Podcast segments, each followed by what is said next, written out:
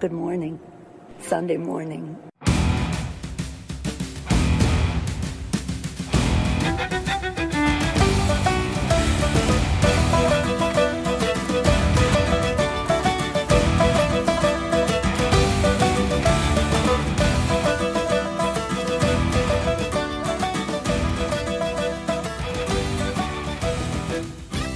Good morning, ladies and gentlemen, and welcome to Wrong Think Radio. I'm your host, Aaron, broadcasting from just outside the nation's capital in beautiful Northern Virginia. And I'm Alan, coming to you from the lovely and overcast greater Seattle metropolitan area. And this is Wrong Think Radio. This is our two hour live show that we put on every single week to bring you guys our facts and analysis of what's going on in the world, trying to fight through all of the weird propaganda, the crazy stories that keep getting revealed as being false, even though apparently our journalists stand up for disinformation. Um, and uh, give you guys just, uh, you know, basically the common man's perspective of uh, what's happening uh, so you guys don't have to feel like you're going insane and let you know that you're not the only people who go, wait, this is insane, right? This is crazy, right?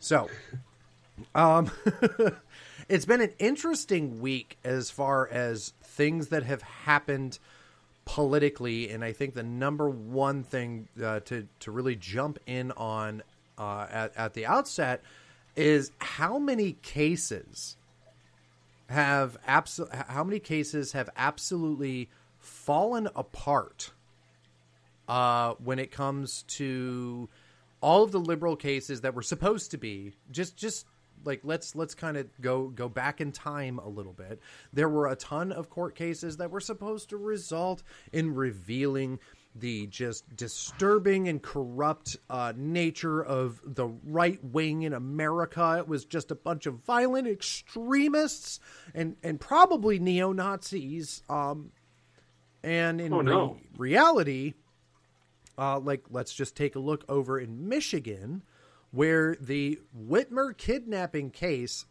has completely fallen apart. Two of the people in the case were acquitted, meaning that they were found not guilty on any of the charges that were presented, and the jury was deadlocked on the other two suspects. Now, I want everyone to understand what this case really was. So, the defense of this case, the Whitmer kidnapping case, the entire defense was built on the argument that this in this whole situation in this entire scenario of of a plan to kidnap Governor Governor Whitmer and have her stand trial over you know her rulings for the pandemic, uh, all stemmed from FBI entrapment. The defense's argument in this entire case was that the suspects that that basically the entire plot was built by the FBI. That the FBI planned on kidnapping Governor Whitmer and the FBI planned on pulling this entire thing off. They set everything up. They bought all uh, everything. They trained everybody involved. And then they basically went, okay, now let's turn it over to these guys and then arrest them for trying to do all the stuff we trained them to do. Yeah. Now, it's interesting from a law enforcement perspective because, you know, like everything aside from, you know, the dubious behavior that is our government a lot of times, there's absolutely situations where you can see, um, you know, basically like sting operations, right? Mm-hmm. But there's always been a gray area, and everyone has always acknowledged the gray area of what we usually refer to as a sting operation, where the point of these operations in reality, like if you want to think about how a sting operation is supposed to work, the point of these operations in reality is that you want to try to find underground networks of, let's say, terrorists or drug dealers or prostitution rings. And your method of doing that is by presenting a sting operation where you're able to somewhat get inside or see the inner workings of it. You catch terrorists by basically uh, posing as a as somebody who can provide the explosives they need to commit a terrorist act, and that way you find a network of terrorists because they're attempting to buy explosives, and you just make it a little bit easier to buy them from you. than from whatever black market source they may have, and that's how you find the terrorists. That makes sense, right? That's just it's the same as what you do as say a drug sting. Like get in the criminal underworld, say, "Hey, I have a bunch of meth for sale," and then see who shows up. Yeah, see see who shows up to try to distribute said meth. So that's normally how it works. But the problem is, and what was found in this case was there wasn't some group of people sitting around just like, my goodness, I just wish somebody would train and equip us to kidnap the governor of Michigan. That wasn't happening. What Right. was happening was there were these disparate groups of people uh, that were upset over uh, co- COVID lockdowns, uh, upset over the restrictions that were happening in Michigan, and upset over, let's just say, the political climate in general, the amount of, you know, the state being able to basically dominate your daily life. And then the FBI got involved in a lot of these groups and started radicalizing members within those groups.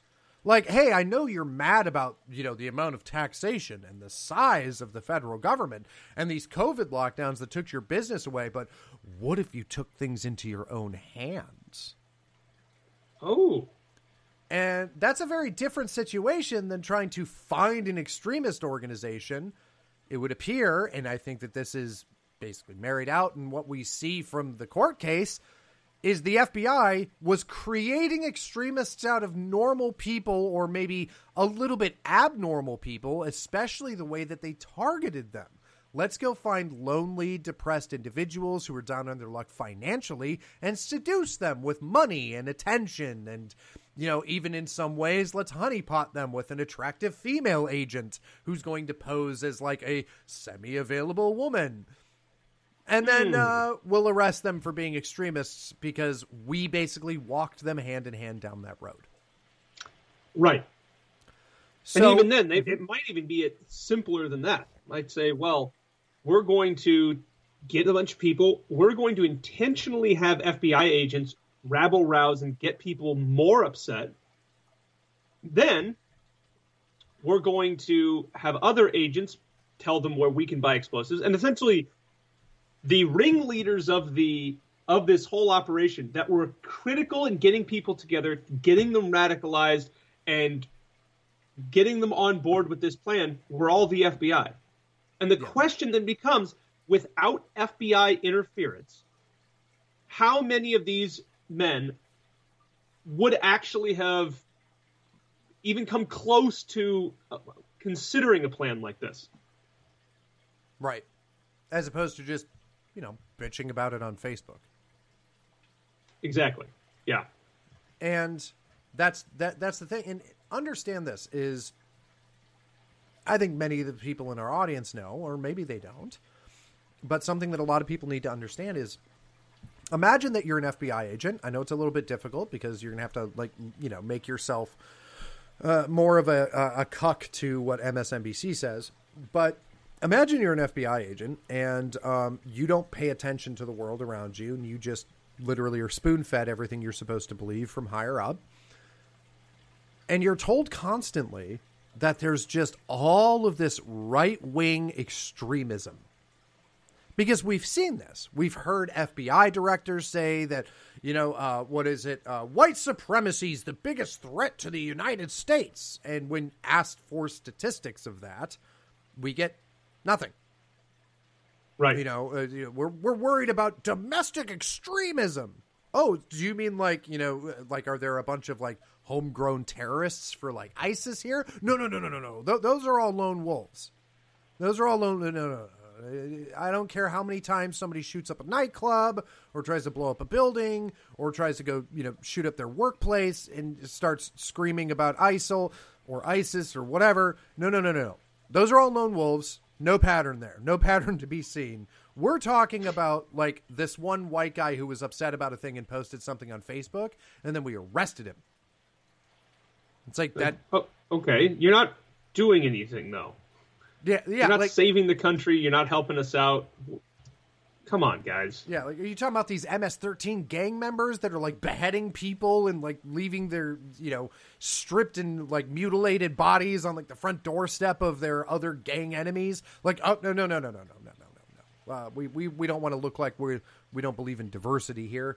Um, those are our beautiful, wonderful immigrants uh, that are all welcomed here in the United States. We're just talking about those angry white people who uh, don't like COVID lockdowns. Um, yeah. You know, we're, we're just talking about all those filthy people in flyover country that have opinions.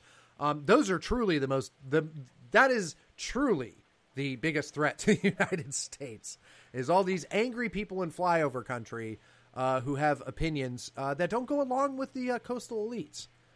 Um, you know, t- tell me I'm wrong that that's not really what it is. But if you're an FBI agent, you have been told that this domestic extremism is the biggest threat to the United States.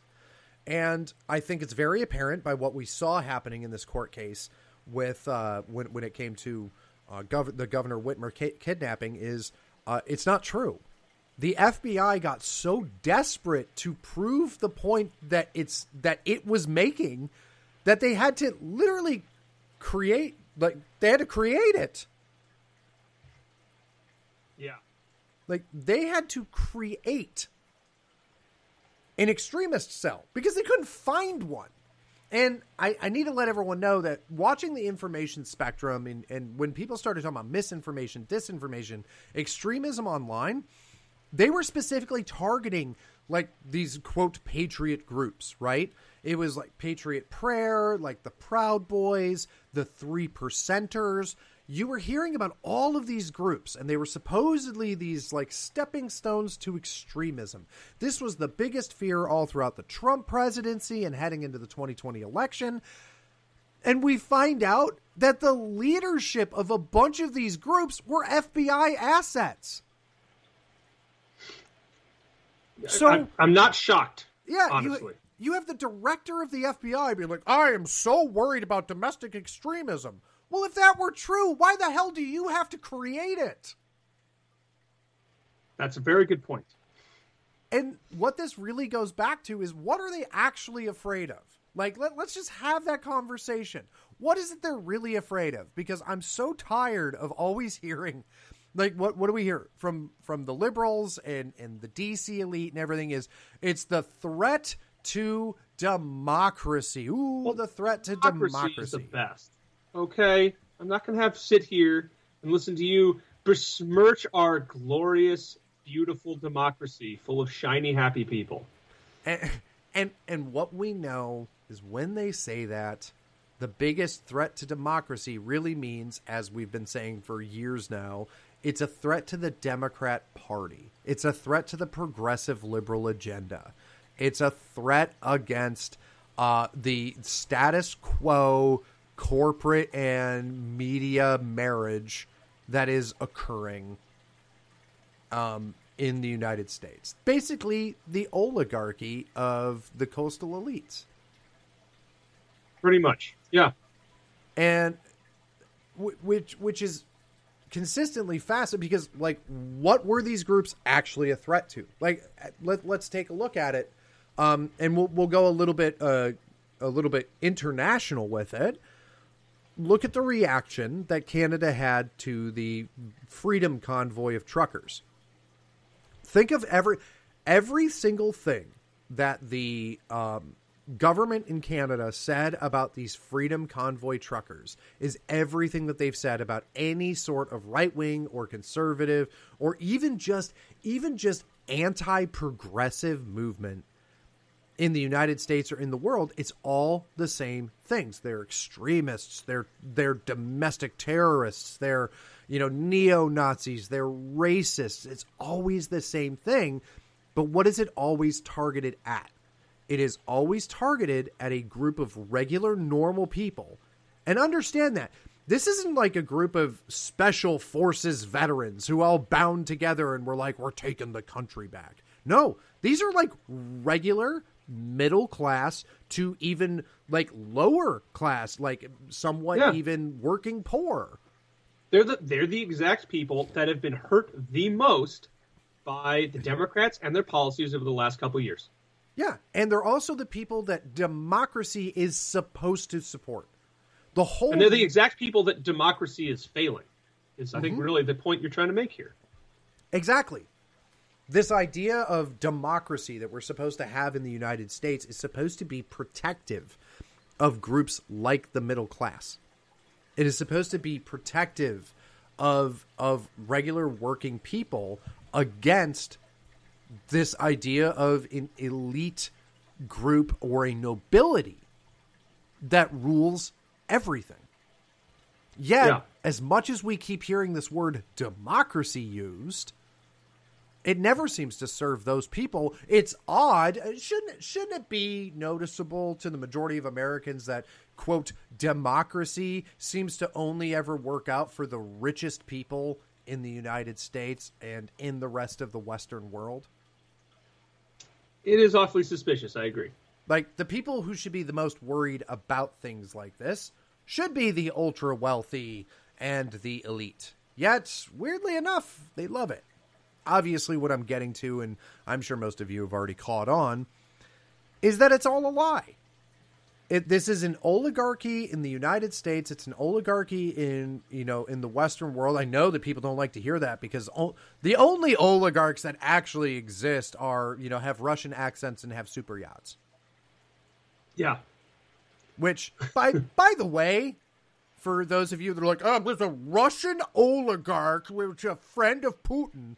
You are aware that like the majority of the ultra rich in the United States also have super yachts and also can get on Joe Biden's calendar with a phone call. So tell me what, what the difference is between a Russian oligarch and say Jeff Bezos, who owns the Washington Post. I honestly can't think of much. or Bill or Bill Gates. Bill Gates is ultra rich. I bet he can get an appointment with Biden in no time. And for those of you who haven't realized yet, I actually heard uh, real quick. I actually heard somebody bring this up, and I I, I wanted to bring it up on the show because I didn't I didn't realize that this wasn't common knowledge. Everyone is aware that the MS in MSNBC is Microsoft, right? You you are aware that MSNBC is owned by Bill Gates. the MS stands for Microsoft. You would think that would be something that a lot more people would know. But it is, again, why would you? Why would you ever suspect that someone would be essentially buying and selling the media? That seems Yeah. crazy. So you have a guy, actually, COVID's a really great example for this. You have a guy who's just like, weirdly, at the same time that I kept hearing everybody say, stop listening to just random people talk about the vaccine. You should only listen to science. Up next, Bill Gates, not a scientist. But a random guy. Yeah, but a random like I always get my health advice from software engineers. Um but yeah, like everybody sat there and was like, "Well, I watched the news Bill Gates talked about the vaccine." Yeah, Bill Gates talked about the vaccine on the news channel he owns. They literally can't tell him no. Here's the thing about the vaccine. I was actually just thinking about this morning. Maybe a little off topic, but I wanted to mention it because Why not? I couldn't get my head around it. Cuz it's our damn show. Yeah. People, women were starting to get take this vaccine before uh, nine months had passed.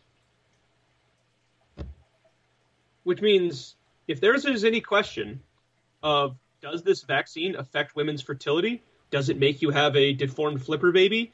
Does it make it so that, like a lot of the animals when they tested this, does it make them infertile? not enough time had elapsed for anyone to actually answer whether or not that was even the case. So like people were starting to get vaccinated in less than nine months after it had rolled out, and no one stopped and went, wait a minute, that means they never tested this to see what happens when a vaccinated woman tries to bring a baby to term. Right. And and that what didn't and people nobody woke up to that fact.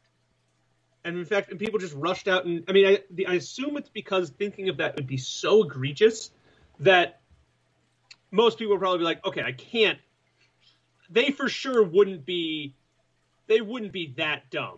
Like they wouldn't be that malicious as to release something that's going to do this. But at the same time, on the timeline of it, th- there was no way they could have known, and which we still really don't know. There's no way we could have known what happens to a woman who gets vaccinated and then tries to get pregnant and then tries to bring a baby to term and deliver a healthy child.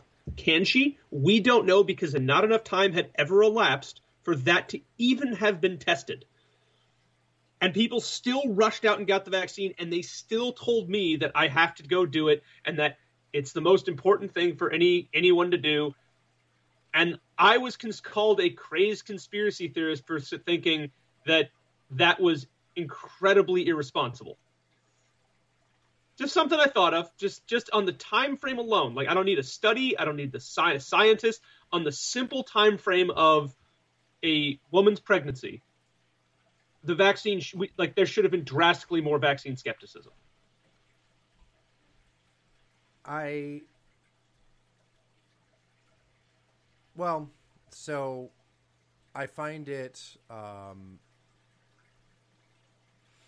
no, it, it is interesting because, right? So, okay, regardless of the risk, because there is a risk that was taken, the concern mm-hmm. that I think a lot of people need to have in reality, or, or the question that we've always asked ourselves, because we we've questioned things. We've definitely shown the politis- the the the politics involved. We've shown the ridiculous like reactions of of political leadership. I mean, you had uh, people like Anthony Fauci that basically went out and said, "If you are questioning me, you are questioning science," which is an insane, um, not surprising, but an insane statement to make.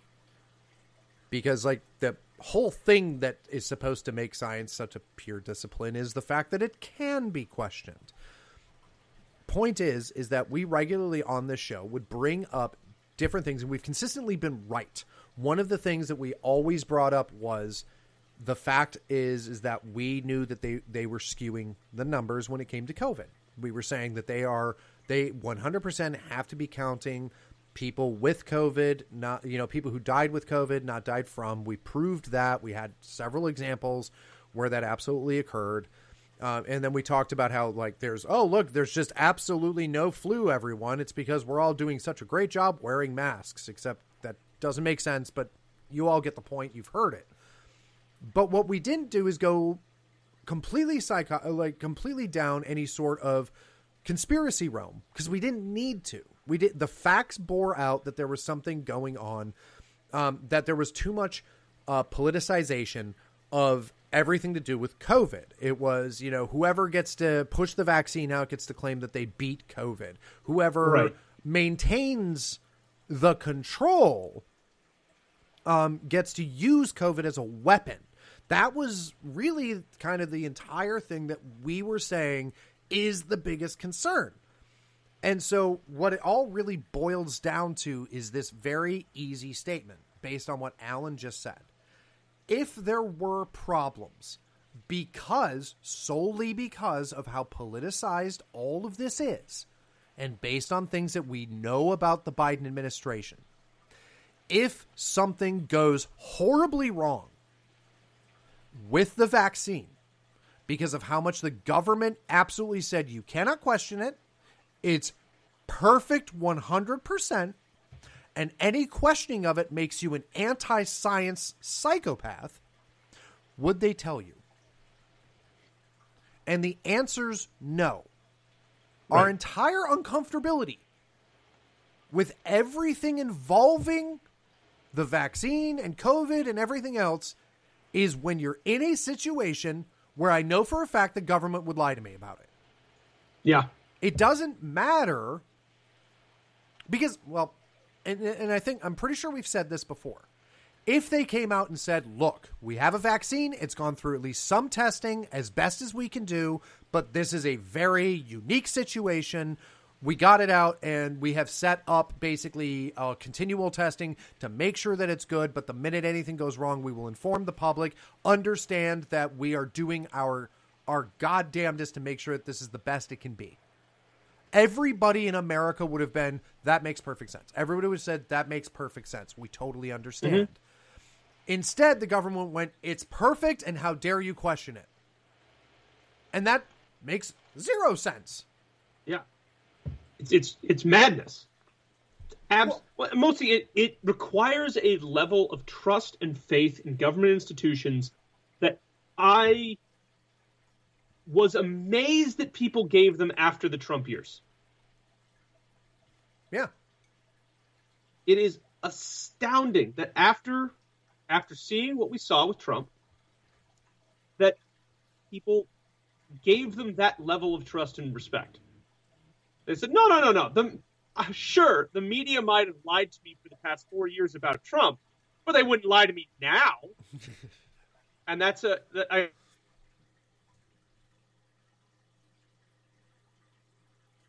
Oh no, Alan, did I lose you? We're getting a poor connection error. Oh no. I think the uh uh what was it a pelican? there's a there's a satellite dish somewhere and a pelican nesting on it. It's because Alan's talking about Fauci and he is the science. So you're not allowed to question the science. So but with that, and it's interesting to bring up COVID actually because what I've noticed is there. Ah, you're you're back. Alan's back, everybody. I think. Are you back, Alan? Oh. I was so hopeful. I heard his voice for a split second. And here I thought we were going to be great. Anyway, it's great that um, that we we bring up COVID because I've noticed a, piv- a pivot within the uh, media where they've decided that they're going to start talking about COVID again. And I keep hearing about the potential of a new variant, and oh, geez, um, which to me suggests that they are not getting all the political mileage out of the Ukraine conflict that they thought they were going to. Because y- you have to understand um, Joe Biden looks terrible.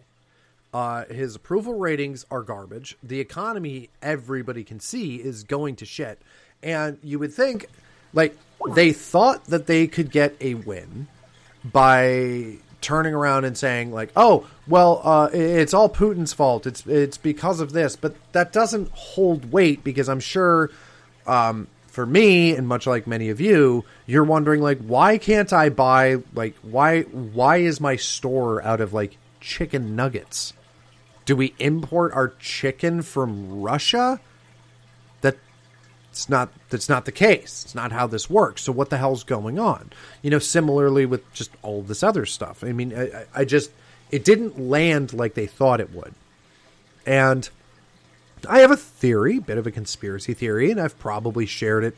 Um, I can't remember if I've shared it on the program before or just basically on social media.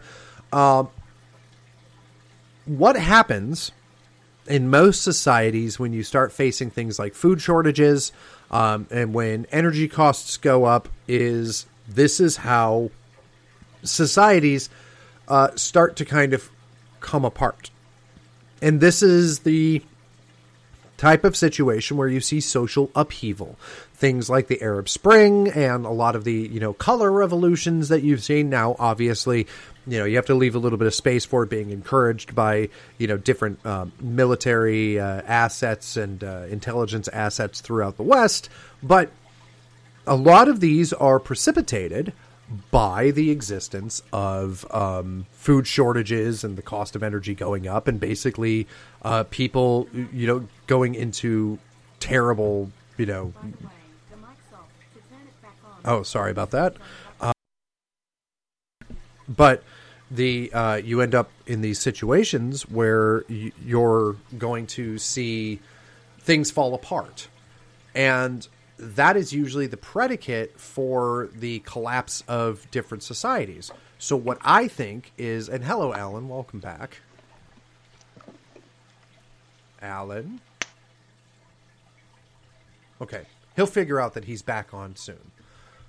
Um, but you'll see that society collapses, and they will realize uh, that's when the social upheaval happens. This is how coups occur, is when you start seeing food shortages and things like this. So I think that the media is pivoting back to COVID because that is going to be their action plan for when people start getting a little too pushy about how hard it is to go buy bread and how hard it is to afford gas and why you know why their you know, all of their bills are skyrocketing but their wages are lowering.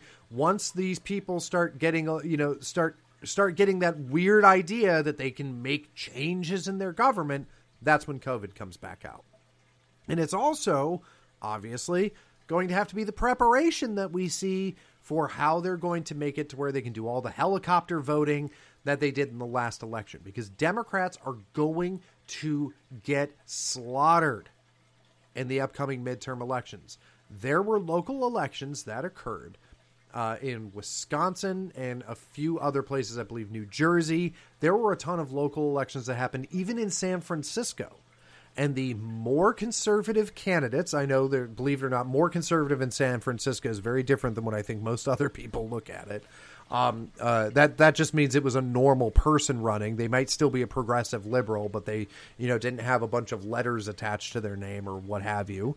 Um, but uh, I don't I didn't pay close enough attention, so I have no idea what candidates.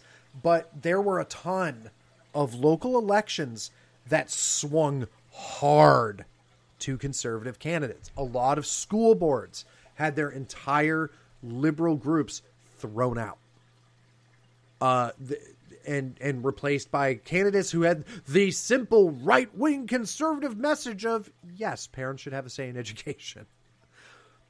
You know, that's now a right wing extremist point of view. And so, because of that, what's the Democrat Party going to do? Because they're not going to lose power. They can't. It's all they have. And so, I promise you, coming up to the midterm elections, we're going to see a massive, uh, a massive push for oh, geez, it's the new Omicron Delta Kappa Kappa Kappa Epsilon variant. Um, you all better stay inside and let's just uh, mail in our votes, and somebody will come to your door uh, dressed as Hillary Clinton, uh, and everything's above board. Um, I'm sure that that's what's going to happen, and so it would not shock me whatsoever. Uh, if if we don't, it, it, it, wouldn't shock me whatsoever, one way or the other, uh, to see a new COVID variant come, lockdowns happen, and all of that, just so the Democrats can take over an entire election. Hi, right, Alan. You're Hi. okay. Good. You're alive. So Here I am. Here I am. Everything's great.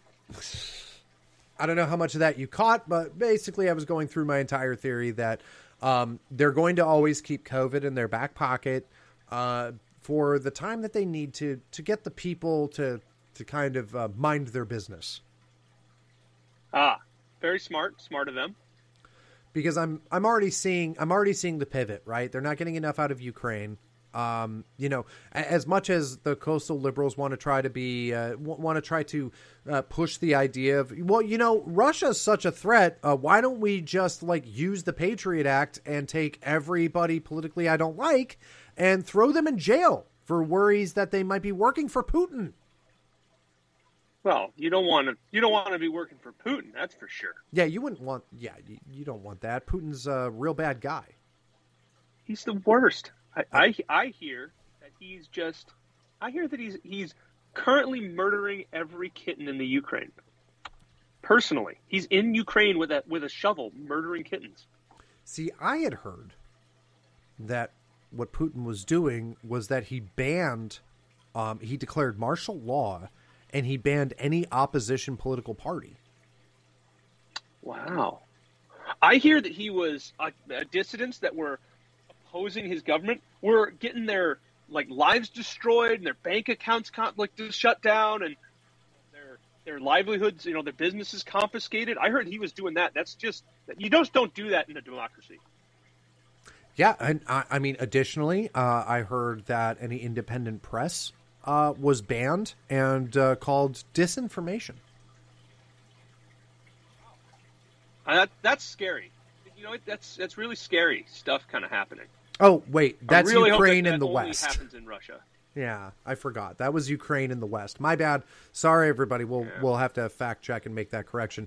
Um, that was actually Ukraine. They banned any uh, opposition political party. They also banned any non-governmental press.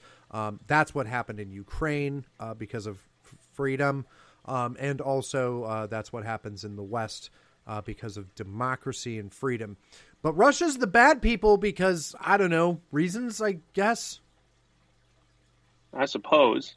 I mean, don't get me wrong. Russia can can can be bad too.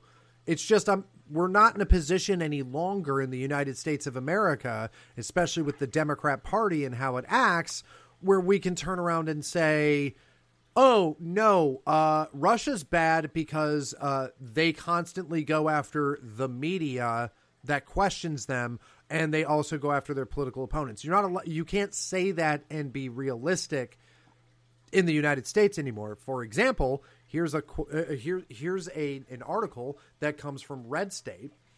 Um, this is uh, so Mike Miller at Red State uh, today actually posted an article that says uh, as Joe Biden and his crackhead son Hunter move closer and closer to the consequences of their own nefarious deeds, despite Democrats uh, de- or desperate Democrats have dusted off Donald Trump Jr. and accused him of treason related to the January 6th breach of the U.S. Capitol, demanding he be imprisoned for his crimes.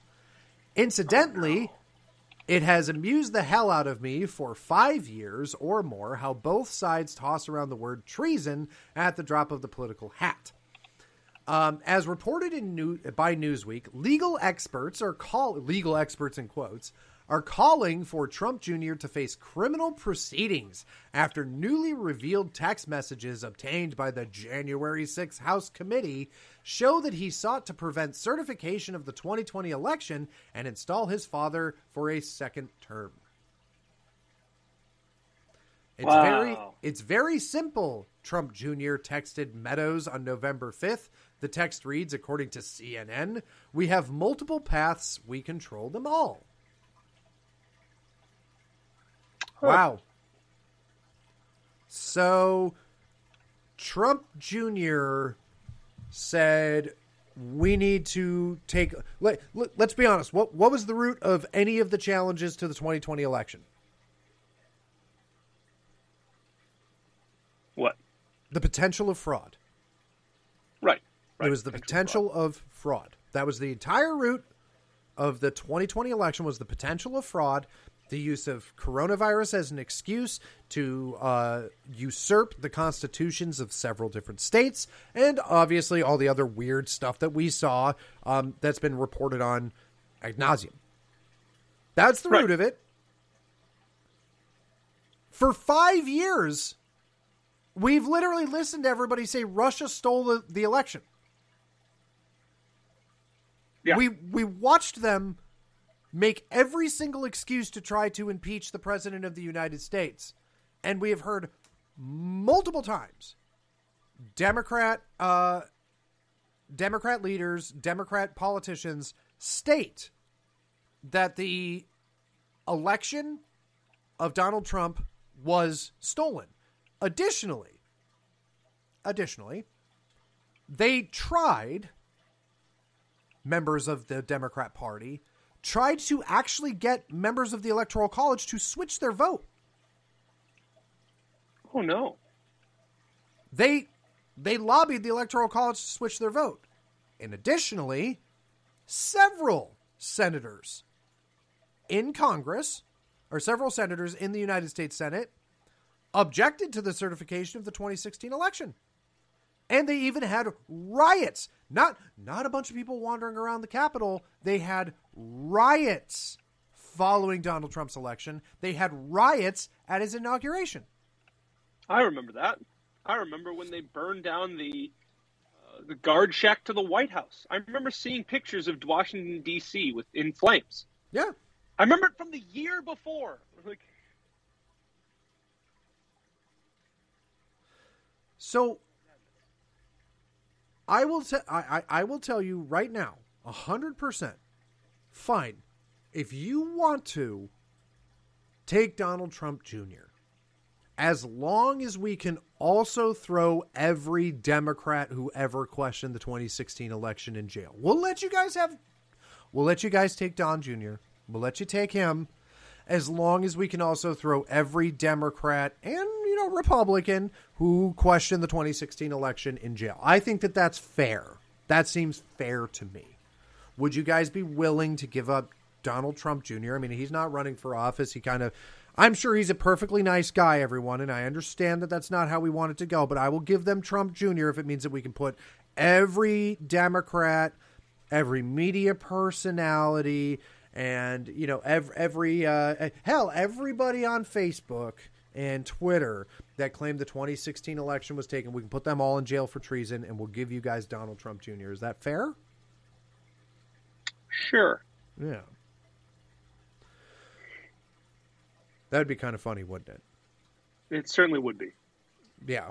So completely ridiculous, but I mean, hey, hey, whatever. You know, like it. Nobody's buying it. So I, I do want to let people know this. Uh, as annoying as it is, as, as as upset as it, it's very easy to get upset when you read a lot of these types of headlines.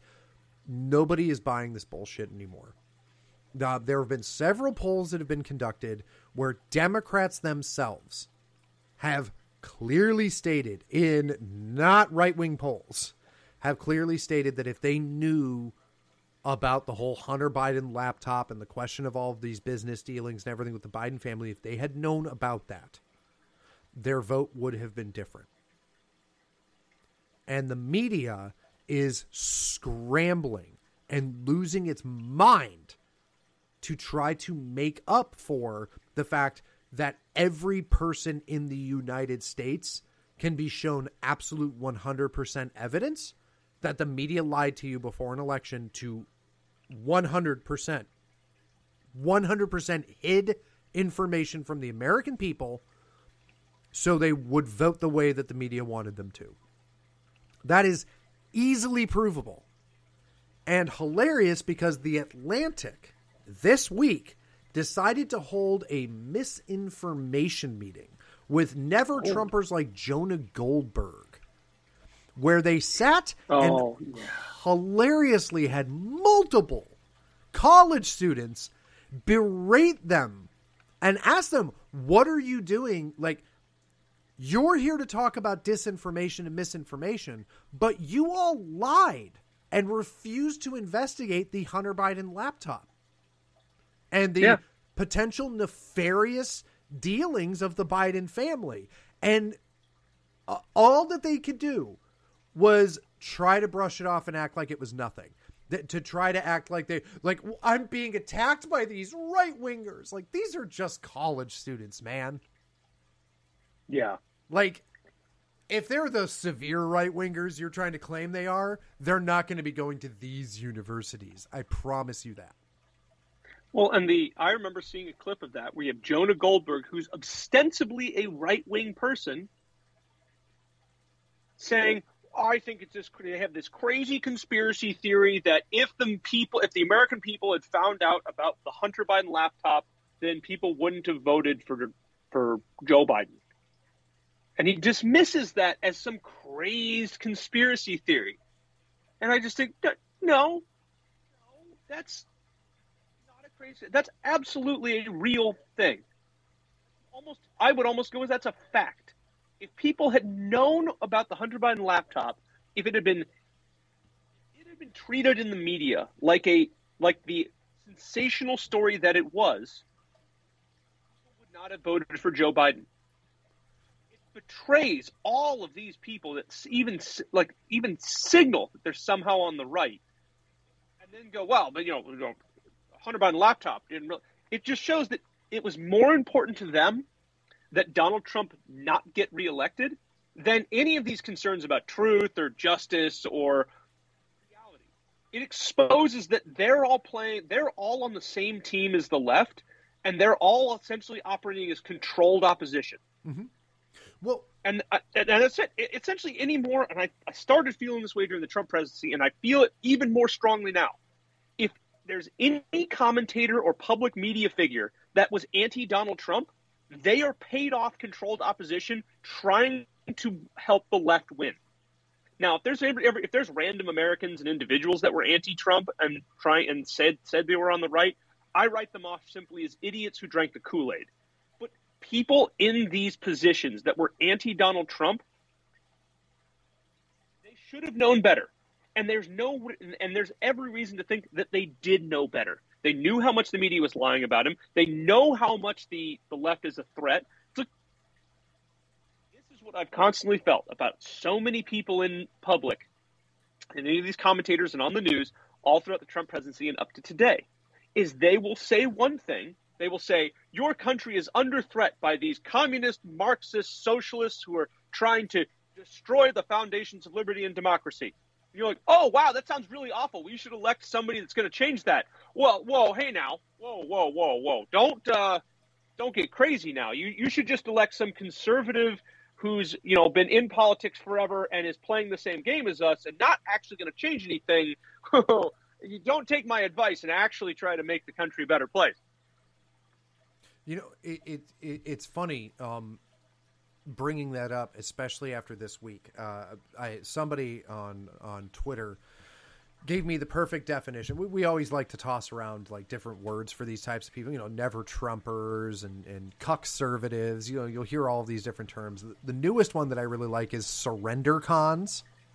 Um, that's kind of my new my new favorite. But it's really funny that you bring that up because uh, nothing is more evidenced uh, of, of that kind of nature of some of GOP politics, conservative politics, than um, what's coming out about Spencer Cox, the governor of mm. Utah. And interesting. I mean, you have Utah, which is a severely red state. I mean, this is you know this is Republican country. You could run. Uh, well, and maybe this is actually part of the problem, right? Is you could run anybody there, and as long as they have an R um, next to their name, you know, they're then then they'll get elected. Well, maybe that's part of the problem because in Utah they elected Spencer Cox as their governor, who recently has shown one he vetoed a bill that was going to ban men from competing in women's sports. Two, uh, there's a video of him uh, sharing, proudly sharing his pronouns. And, wow. And they've also put Latinx as part of their government documentation. He is writing 100% on all of the progressive newspeak that's being pushed out but Republican?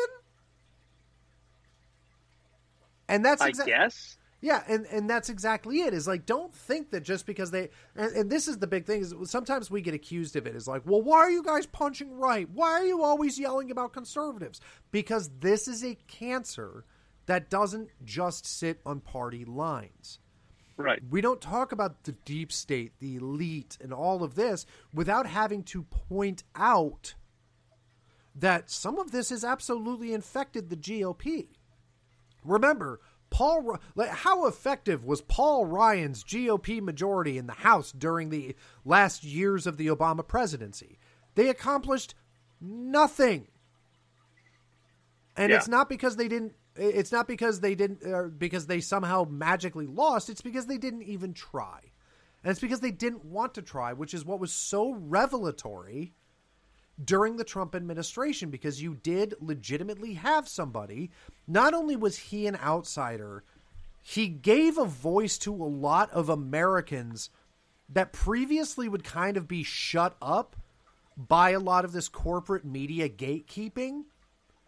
And all of a sudden, it's like what happened were regular everyday Americans were like, oh, wait, wait, like you're also sick of this? And everyone's like oh my god i'm so sick of this. Am i right? And then everyone's like holy shit i didn't know i didn't know my neighbors thought like this. I thought i was the only one because we're never allowed to talk about it. And like even when i do mention it the weekly standard and national review tells me i'm a bad conservative.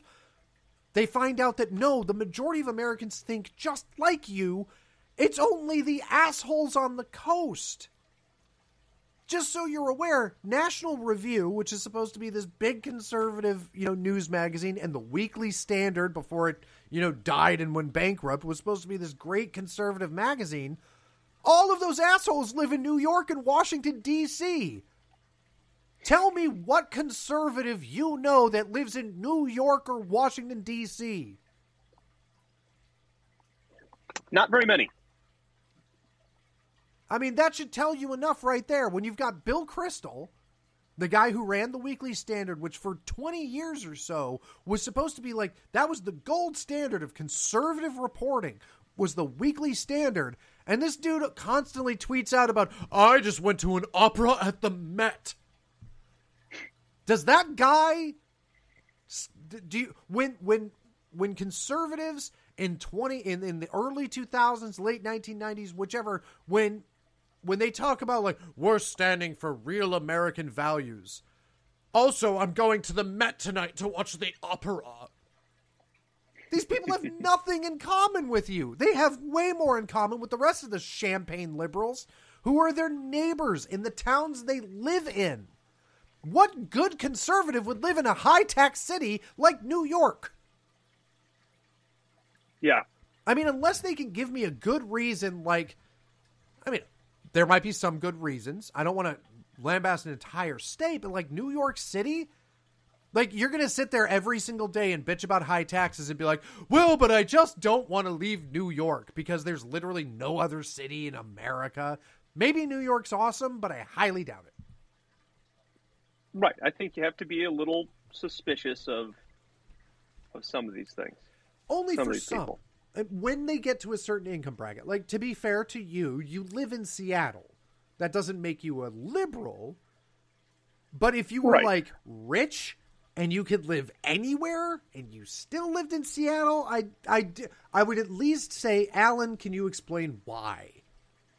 Well, the other part is I think the difference is I fully acknowledge I'm not trying to shill for some middle of the road centrist nonsense. Yeah, I'm I'm doing everything I'm doing everything up to almost uh, demanding like calling for civil war. Like I'm I'm so far right that there's there should be no mistaking me for a liberal because I'm not trying to play nice with these people.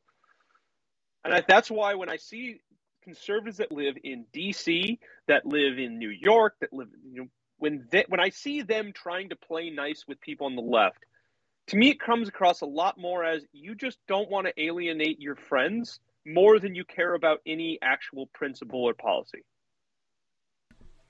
yeah. It's like, are, are you going to put your invitation to Martha's Vineyard on the table uh, to take Exactly. a position? You know, but so so that was the whole thing out of Utah, right? Utah, where everybody thinks it's a bunch of stodgy, like super conservative people. You have Spencer Cox, who basically is like Latinx, and here's my pronouns, and you know, I'm I'm not going to do. I'm literally going to do the opposite of anything any conservatives ask me. But just understand, everyone, that's who the GOP thought was a good idea.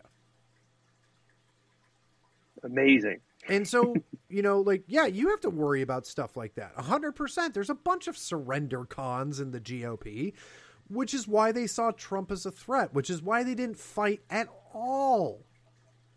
No. It's why they didn't fight at all. And it, by the way, it's also why, you know, then this is. This is the state of things. I, I- I know that there's going to be a lot of my like kind of boilerplate conservative friends that are going to get very upset over this kind of statement, but honestly, one of the best ways that I gauge somebody for whether or not I can trust them or whether or not they're on my side is how much does the other side hate them and see them as a threat? Right. For example, like Marjorie Taylor Greene's a really great example. I don't know a ton about her necessarily. There's some stuff I've listened to her talk. There's certain things that kind of annoy me, and it's a little bit. It's the same pandering as everybody, of uh, every other politician, um, which sucks because like one of the things I actually really liked about Trump was he was terrible as far as like speaking as a politician, and that made me trust him more. Because I was like, wow, you suck at this. You must be being honest. You know, like if he was polished, I'm like, Ugh. anyway. Um, I assume she's great because of how much the left hates her and wants her dead.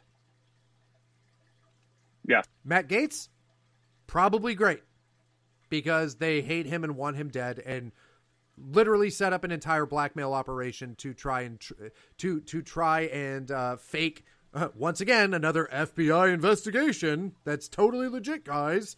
Um, oddly, uh, for the things that the president's son are actually guilty of, um, which more news, by the way, did come out. There are claims. There was a uh, there. There's an independent lab that has been investigating uh, the hard drive of Hunter Biden's laptop, and according to this lab, there are gigabytes of data that was supposed to have been deleted, but they were able to pull out of the laptop, and it is. They did not go into detail, but it is apparently far more alarming than what has already been found. What that means, I don't know. Could this be a bunch of like shiny, like ha ha ha? You know, I don't know. I've heard, like I said before, I've heard a lot of people allude to there being child porn on Hunter Biden's laptop, and so I, I'm going to ask Alan this question just to see: Would you be surprised? No, not even in the slightest. Not even in the slightest. Which uh, explain? Shouldn't we be a little bit shocked that that wouldn't be surprising? You know, we probably should be, but I'm going to be honest with you. I'm I'm not. I wouldn't be at all, even a little bit. Like it, it it's at the point now where, and and speaking of the uh, the surrender cons that everybody's talking about, um, one of the greatest ways to reveal them for those of you that um sit on social media, which most of you don't because you're good, decent people, um, and and we do it for you. you're welcome. Uh, you would notice that there were a ton of conservative commentators who just are quote conservative commentators who came out to lecture all of us and tell us that it is absolutely inappropriate to call people who who are pushing to call liberals who support uh, Ketanji Brown Jackson and who uh, are angry about the Florida Parental Rights and Education Bill. It is inappropriate and wrong and unchristian for Oh. conservatives to call them groomers. It really is it? Yeah. It's just Oh. not, Alan, it's not the Christian thing to do. It's not the Christian thing to do. Well, it's not the Christian thing to do to groom children. So I care way more about that. I I'm going to go out on a line for, for forgive me if this is untoward or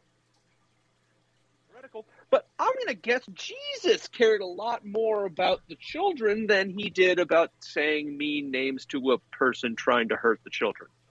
I, I, I, I need to remind people like David French and Bill Kristol and Jonah Goldberg and even Erick Erickson that when you guys were in Sunday school and you sang the song Jesus Loves the Little Children, they didn't mean it like that, you weirdos. This isn't Disney.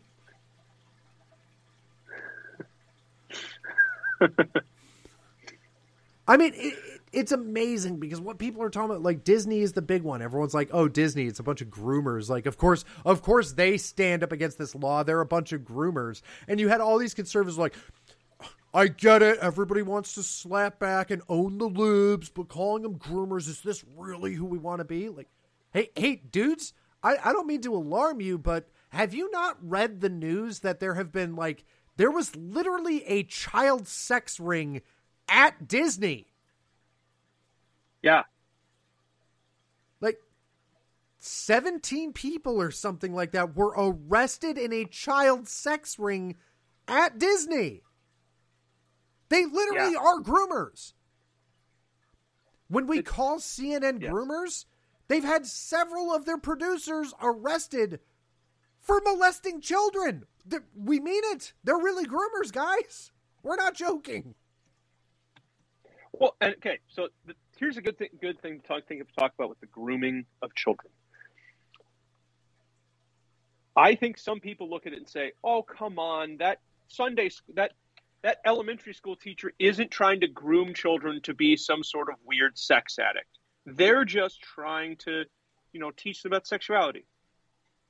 And I think that is possibly half right. If we're being totally honest, I think that it's explicitly about grooming them to be, you know, sexual deviants.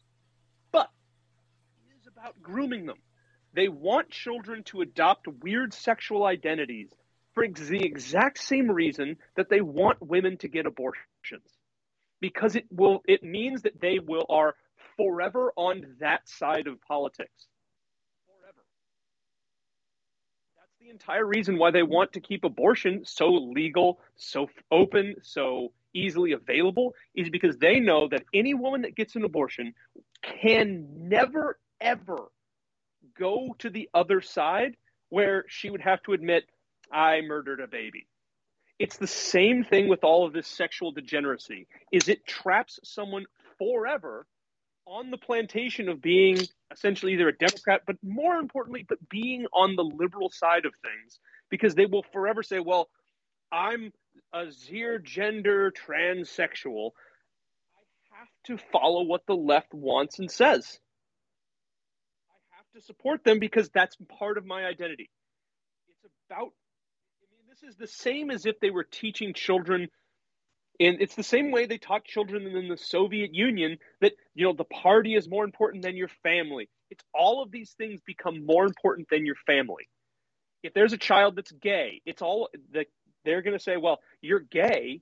You need to, you need, you need us. You can't, the, the left, it's, it is your friend because you're, well, you're, you're gay. And your parents hate you. I mean, it's all about driving division, but it's grooming children to make sure that they are forever estranged from their parents, their communities, and heritage America. No. It's incredibly insidious because it is also completely ignores all of the long-term negative ramifications that these things have for children because it's about twisting them away from their parents who are probably evil and bigots and oh, and they, and they bet they vote Republican and for Trump. Oh, we hate those guys. It well, is grooming. Yeah, grooming I, kids to abandon their families and become slaves of the left. Yeah, it's like don't don't tell your parents I'm here for you. Like wait wait wait wait a minute. Why in God's name would anybody trust some 24 year old blue hair you know, dyed blue hair, like rainbow sparkle crazy person to properly identify the needs of a child over their own parent. And that is what the left is asking entirely. Like, uh, now understand all of these quote conservatives are 100% not at all in a majority they're freaking out because they are so far. I mean, they got they got lambasted. Any of the people that came out, they all thought it was a great idea. I don't I don't remember who who got to it first, but one one of the ilk was like, "This is just not a good thing for us conservatives to be doing, calling these liberals groomers." Uh, and then they all were like, "Aha!" Like the beacon went off. You know, the beacon went off of like, "Ah, yeah. this is this is the real conservative." It was the perfect messaging of how do I completely uh, disrupt my movement from being successful by using their religion against them and turn them all into a bunch of mewling, whiny pussies who just lay on the ground and go, if only we could stop the liberals. Um, and so they all reacted in kind because they've been brainwashed and trained on how to be controlled opposition. Right. Um, not popular. They got completely lambasted on social media for having such a stupid take. All of you out there in the audience heard me relay it and went, that is so ridiculous and dumb. Why do these people always want to stop us from winning? And that, folks, is going to point to exactly why there was a never Trump movement. It wasn't because of anything that actually had to do with Donald Trump. It was that the juxtaposition of what Donald Trump said versus what the conservative establishment said and the ability of social media for people to compare those two things and go, why would I do what this guy said versus Trump saying build a wall? That doesn't make any yeah. sense. Why the hell would I go along with what this GOP jackass at the at National Review is saying, where it's like, well, actually, did you know that immigrants really are the backbone of America? Like, why would I ever listen to that douchebag?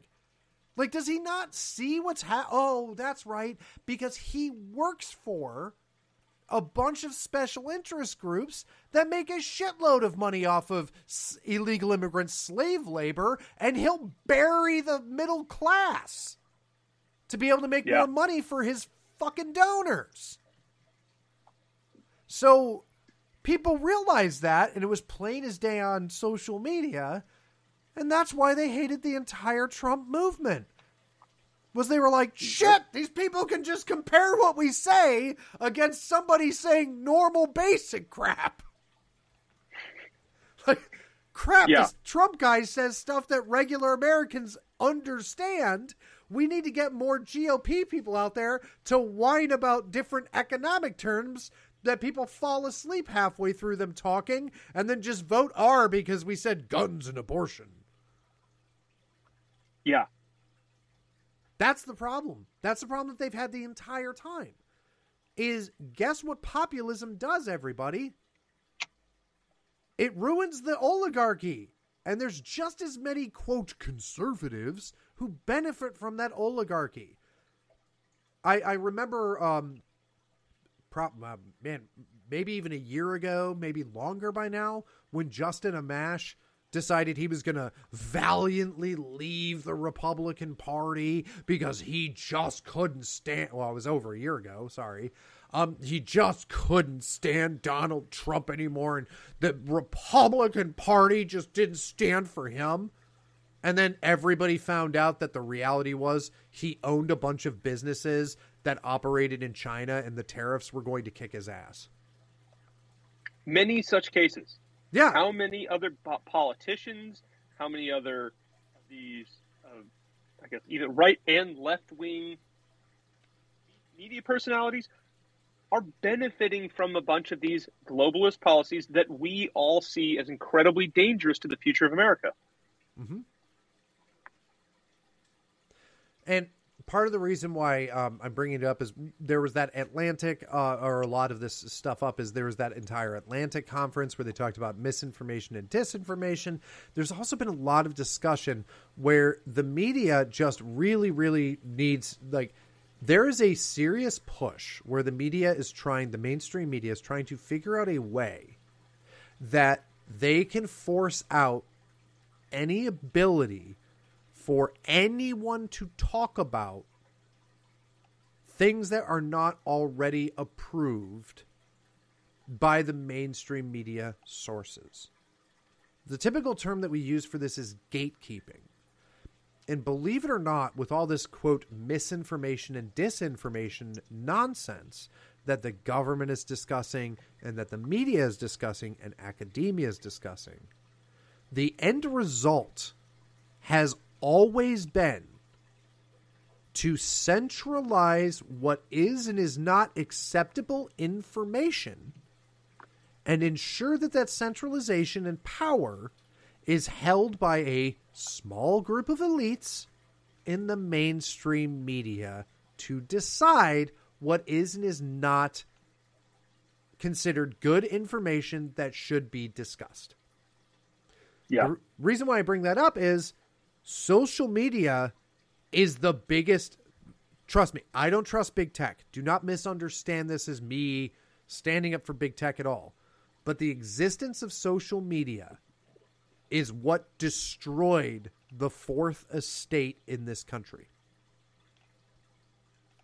Yeah.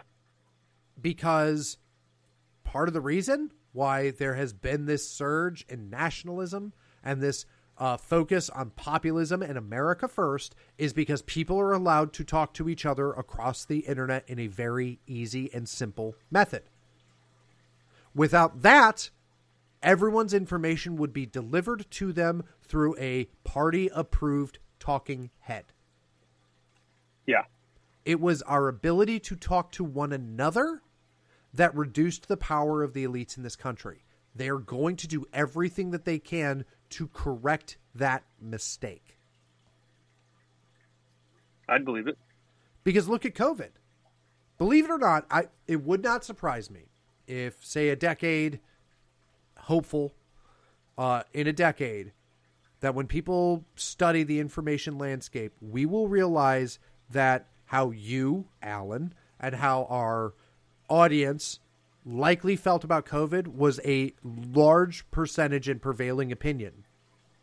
But because of what we were constantly being told by the oligarchy, by the deep state, and because of what we were constantly seeing, we were made to have the assumption that we were the minority. But that's always the case.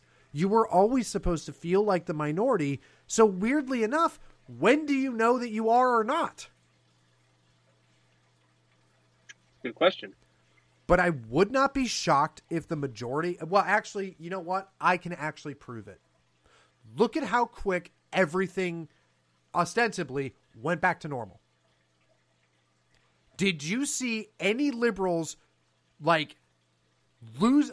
We saw lockdown protests, right, Alan? We saw people at We state did. houses and stuff protesting. Yeah. Have you seen any protests at any capital, at any building, any government facility demanding that mask mandates not be lifted? I can't say that I have. Have you seen any move by anyone that suggests that there's a large groundswell of people that are terrified to go outside with, uh, unless the government is forcing everyone to wear a mask? I have not. All I'm seeing is people whining on social media. I see. I, any any of the protests against these measures always seem very small scale. Yeah. It, it- honestly, I thought that there would be uh, teachers quitting in droves. We were told that it was going to happen. Yeah, None of that has occurred. Every it it, it shows how much of the narrative was built up and false.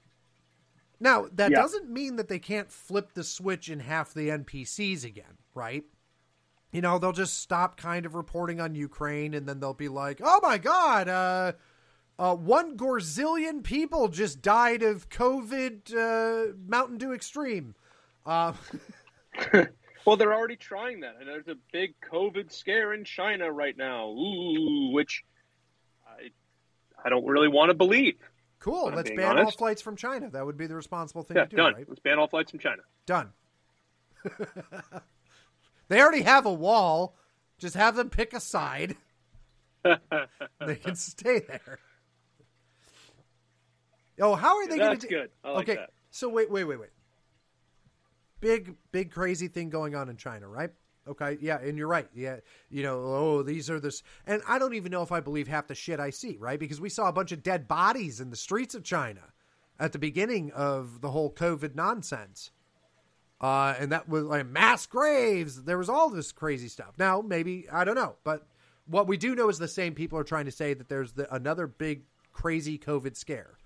So, what's Yeah. the government going to do about it? Because you can't ban flights. That was called racist. Or are they going to do it now and say like, "Oh, well, the science says that uh, you know some sort of disease from China is real bad, so we're going to stop"? Like, did the science finally realize that um, blocking a place from uh, bringing a virus uh, into the United States is probably a good idea? Did we did we need to have science figure that one out? Yeah. like or is the government going to do nothing I, I think that this would be a very telling situation um well it's already telling right i i bet the majority of our audience have has no idea what you're talking about Probably not. so kind of proves the whole point like oh yeah they don't care about it anymore because joe biden's president That's true. He is. So, or because Joe Biden's pretending to be president. I'm not actually sure who is the president. Speaking of, oh, Alan, did you see that video uh, where Obama finally came back to the White House, and then, uh, you know, he came and he gave a speech because they were touting Obamacare, which uh, is fascinating. Uh, because they're still whining that not enough people have insurance, which is weird because I thought that that was supposed to be fixed by Obamacare. So I, I don't know, very very strange. Um, One would you- think. I, I don't know. I, I tend I, if I see Obama on a thing, I tend to just kind of ignore it. Oh, okay. Well, so there's a video where uh, they got done having a speech, um, talking together, and then um, everybody rushed over to shake Obama's hand, and you literally see uh, Joe Biden like wandering around looking for somebody to talk to because nobody wanted to talk to Joe Biden. Well, And- I don't want to talk to Joe Biden, so I, I can understand. I nobody nobody does. That's why he has to like physically put his hands on people and keep them there. like, please don't go. My wife my wife only lets me out occasionally. Um but it's hilarious because obviously a bunch of right wing accounts shared it and they were like, "Oh my god, like nobody wants to talk to Joe Biden. Joe Biden doesn't even know where he is because he's wandering around like looking just ridiculous." And I shit you not, the fact checkers had to come out. And i don't even know like how how do you feel like a respectable person when you have to watch a video? Like you could just ignore this and be like because let's be honest if somebody's a liberal and they see joe biden wandering around looking like an idiot they'd be like oh well the right wing's just taking a clip and making him look like an asshole. Whatever right? People do Yeah. that. People do that all the time but Yeah. then when you have the fact checkers that are like, oh shit, and they have to run out and be like, yeah, it's missing context. Like, dude, how do you how do you even write something like that and not be like, okay, I'm I'm going to 100% acknowledge that my entire job is to run interference uh, on behalf of the Biden administration and the Democrat Party when they screw something up. Yeah, Like basically. Th- there's no way that you don't know you're doing that. Like nobody gets to say like I had no idea that I was lying on behalf of the Democrats. because you could just not touch that video. But what's one of the most amazing ways to gauge whether or not something is actually a successful narrative is whether or not it has to be fact checked. And sometimes seeing what these press agencies and PolitiFact and groups like that have, or Snopes, what they have to fact check, amazingly shows you how bad the Democrat Party is doing. Because just a video of Biden wandering around looking like he doesn't know where he is and nobody talking to him was threatening enough that the Democrat Party had to be like, oh, God, get the fact checkers out to try to make sure that we don't lose too many more voters over this dumbass. Yeah. Like, how pathetic is that? Yeah, it's clearly he's not in charge of the country. No. Clearly not in charge of the country. He's just a puppet that wanders around. And I think that that's frustrating because I want to make so much of a bigger deal about it, but it seems a little bit I want to throw that in the face of every Biden voter, but then again I almost just feel bad for them because they don't know it. And if Oh. they do, they're probably ashamed of it. And it's just, it would be mean for me to throw it in their face and rub it in. Now, maybe with people that were that get nasty about things, but I want to do what they did to us with Trump, but it it's not the same.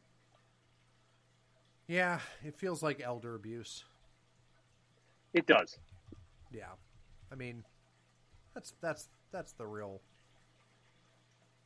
that's the real part of it is it, it, feels like elder abuse and it, it makes you feel bad. Um Yeah.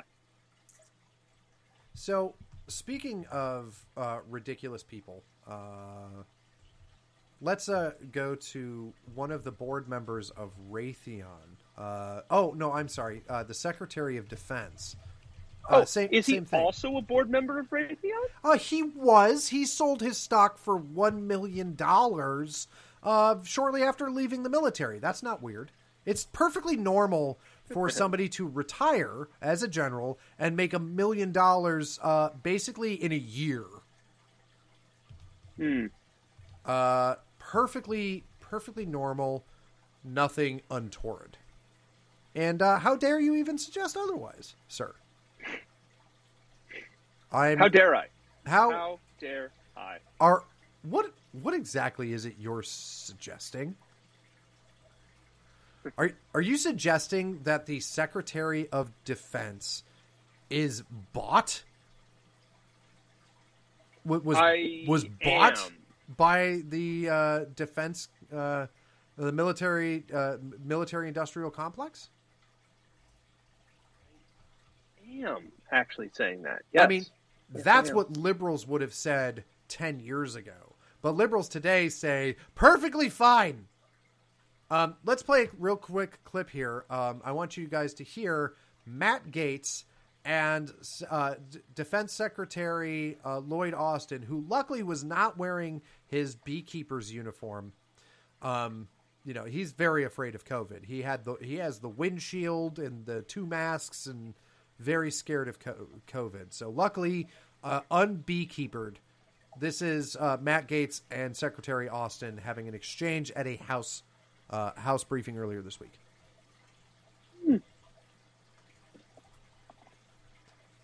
Maybe. Okay, here we go. at some point, it will play. Uh, I'm so glad I grab these clips sometimes. Um, so they can sit there and not play, because that makes perfect sense. Um, they're running like a damn dream. So here we go. people we don't agree with to evangelize views and values that we don't share at the National Defense University when we should be learning strategy about how to combat our enemies and make assessments that are accurate. And we do uh, uh, learn a lot about strategy and about uh, about the military and about uh, joint force development. Uh, and so that is our focus in these uh, uh, in these uh, institutions. I don't know what the what the context of this particular uh, or content of this Well, well, particular speech Mr. Se- was. Mr. but- Secretary, so I- I've I shared with you the context. The context wasn't better understand socialism so we can defeat it. The context wasn't learn about it so that we can offer countermeasures. The concept was that it's time for socialism. And the reason I know that's the context is because the lecture was pulled from a book written by Thomas Piketty entitled Time for Socialism. And I, and I just can't help but like notice. And so your you question been, was whether no, or not we- I control the time. your question You guys have been whether or not blowing a lot of calls socialism. lately on The matters of no. strategy, Mr. Secretary. You guys told us that Russia couldn't lose. You told us that the Taliban couldn't immediately win. And so I guess I'm wondering what in the $773 billion that you're requesting today is going to help you make assessments that are accurate in the face of so many blown calls?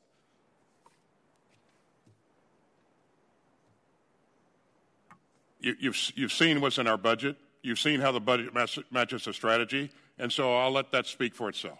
Well, I mean, I've also seen that we're behind, Mr. Secretary. We're behind in hypersonics. We failed to deter Russia. Last year, So what do you, what do you, what do you mean we're behind in hypersonics? How, how do you, how Okay, do who do you, who's ahead in hypersonics? how, how do you, how do you, how do you, how do you make that assessment? I don't know. Ha- Is- is it make that assessment one? because Is China is fielding hypersonic weapon systems, and we are still developing them. I Are make that assessment because Russia actually used or one. development of- By the way, your own people brief us that we are behind and that China is winning. Are, are you aware of the briefings we get on hypersonics?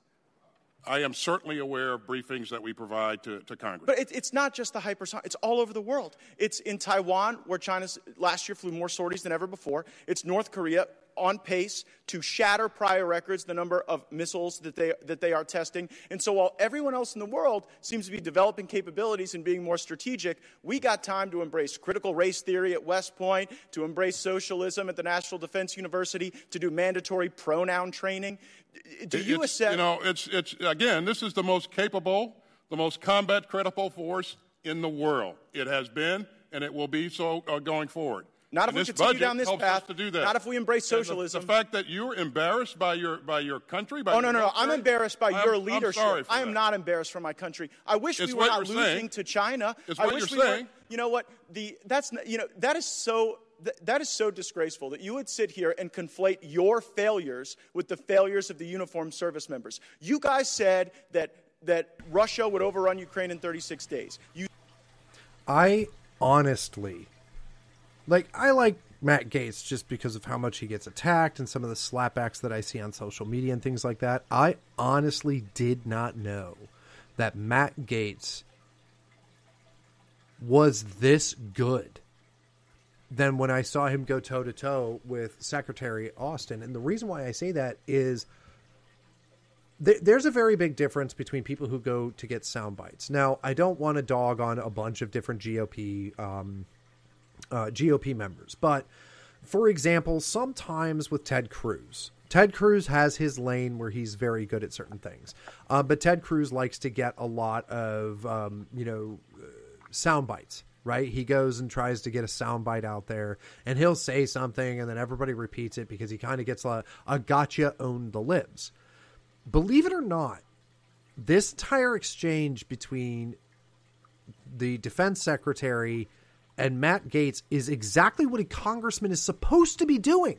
He is saying we are you are requesting 773 billion dollars and here are all of the problems that I am seeing with the DoD. You are training critical race theory. You are providing pronoun training to our troops. You are literally having people at the National War College take a course in socialism that was that provides a book called It's Time for Socialism. We are behind in hypersonics. You were wrong about Afghanistan. You were wrong about Russia. Why should we give you all of this money? Fantastic. That that is that not what we think Congress is supposed to do in a budget meeting, Alan? I think that's exactly what they're supposed to do. And so it's not only. By the way, I I I I want to point out, Matt. What makes this really impressive to me? Ten years ago, absolutely zero Republicans, with the exception of Rand Paul or Ron Paul, given depending on how far back you want to go. Zero Republicans, with that exception, would have ever questioned the defense budget. Yeah. And Matt Gaetz is making a case for why the hell should we give you money when you're sucking so bad? And honestly, no honest person can listen to the exchange that we all just heard and say that Secretary Austin just beat the pants off Matt Gaetz which is exactly how the liberal media tried to sell the exchange. When in reality, you heard exactly what all of liberalism does, what all of the, the DC elite does. We heard Anthony Fauci use the exact same logic. You heard Secretary Lloyd Austin 100% say that if you question the DoD using critical race theory, if you question the DoD teaching socialism at the National War College, if you question the DoD's bad assessment on Afghanistan, their bad assessment on Russia, if you question any of that, you don't love your country. You're embarrassed for your country because Lloyd Austin is the United States of America's military. Yeah. I mean, honestly, that is how these people view themselves. I know we've said it, but isn't it crazy to hear them say it? To hear Anthony Fauci say, if you question me, you question science? To hear Secretary Austin say, if you question me, you're questioning the entire United States military? It's pretty wild. But but not shocking, right? No, like, not shocking at all. They think they're the smartest person in the room. They don't think they owe any of you any accountability but they call it democracy the entire time. Mm-hmm. Absolutely fascinating. Also, I hadn't really ever heard Austin speak, and I hate everything about his. He he want he wants to be a politician, and that's it. And and and the most annoying thing is how many liberals responding to this video who have never served in the military go, Well, Secretary Austin wore stars on his shoulder while Matt Gaetz, blah, blah, blah, blah, blah. Seriously? I the only time liberals love the military is when they can parade us out and try to use us to bully other people. None of them will ever serve. None right. of them would ever go to a war. But man, they sure as hell would love to march you out there on a stage to try to get their way. I mean, Joe Biden played football all four years of high school. He, even went to uh, even went to the state championship in Delaware, but uh, couldn't serve in Vietnam because of asthma. Well, you know, you get asthma, and then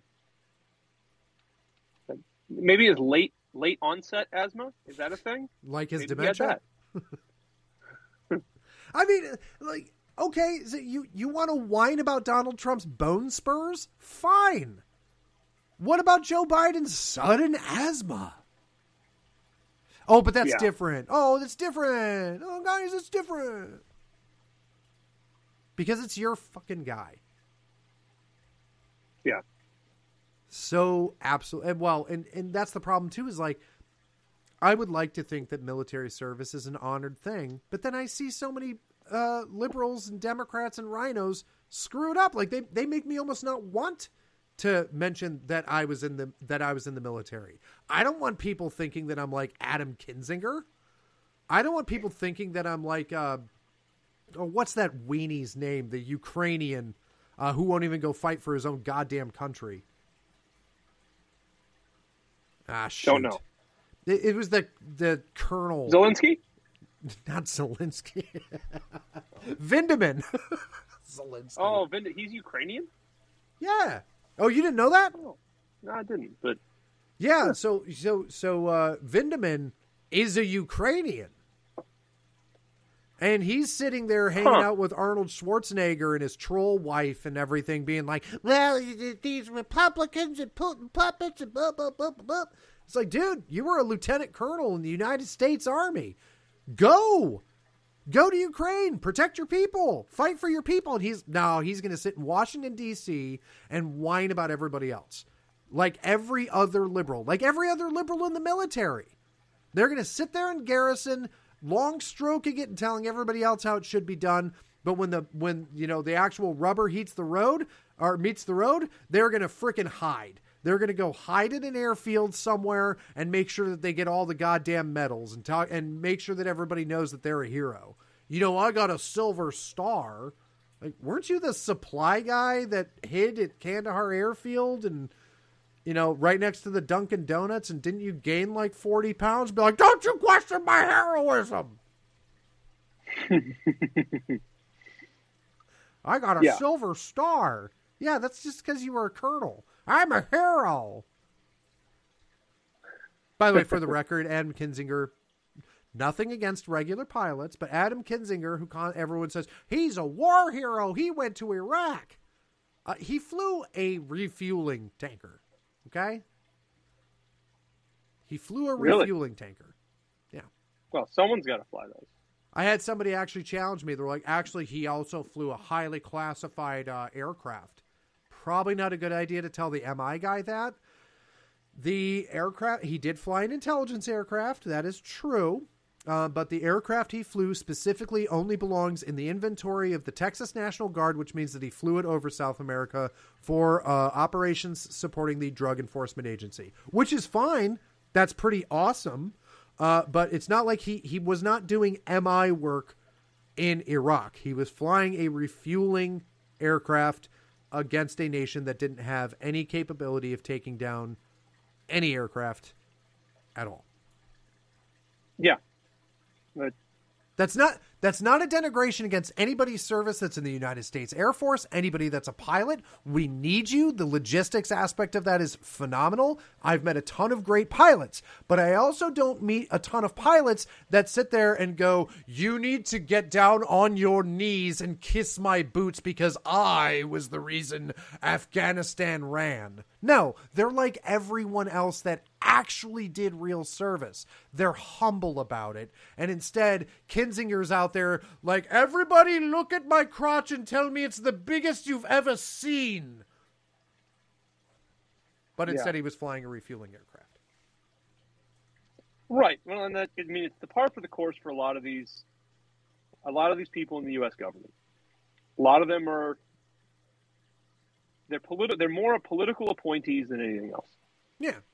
And wannabes. Yeah. I mean, I- you, you know my feelings about surprise me. officers anyway. Oh. Yeah, right up there with you. Maybe that's what we need to do. Like we we know a, there are a couple of right wing commentators that are, uh, you know, like retired officers, uh, army officers specifically. We should just bring them on and yell at them for being officers. just I mean, see. I wouldn't. I wouldn't turn it down. just, I mean, I wouldn't say no. We're just going to yell at them and tell, like, "Oh, did you do that for your OER?" Ah, um. I might say stuff like that. That's that's probably very true. I probably would do that. oh my gosh! Uh, what else happened this week? I, I I went off on my whole Kinzinger thing, and I uh, the guy that guy just annoys me so much because he's such a baby, um, and such a cog. Like, how do you? How can you be Adam Kinzinger and not be like, oh, I just realized that all I'm doing is working for the Democrats now. This is fine.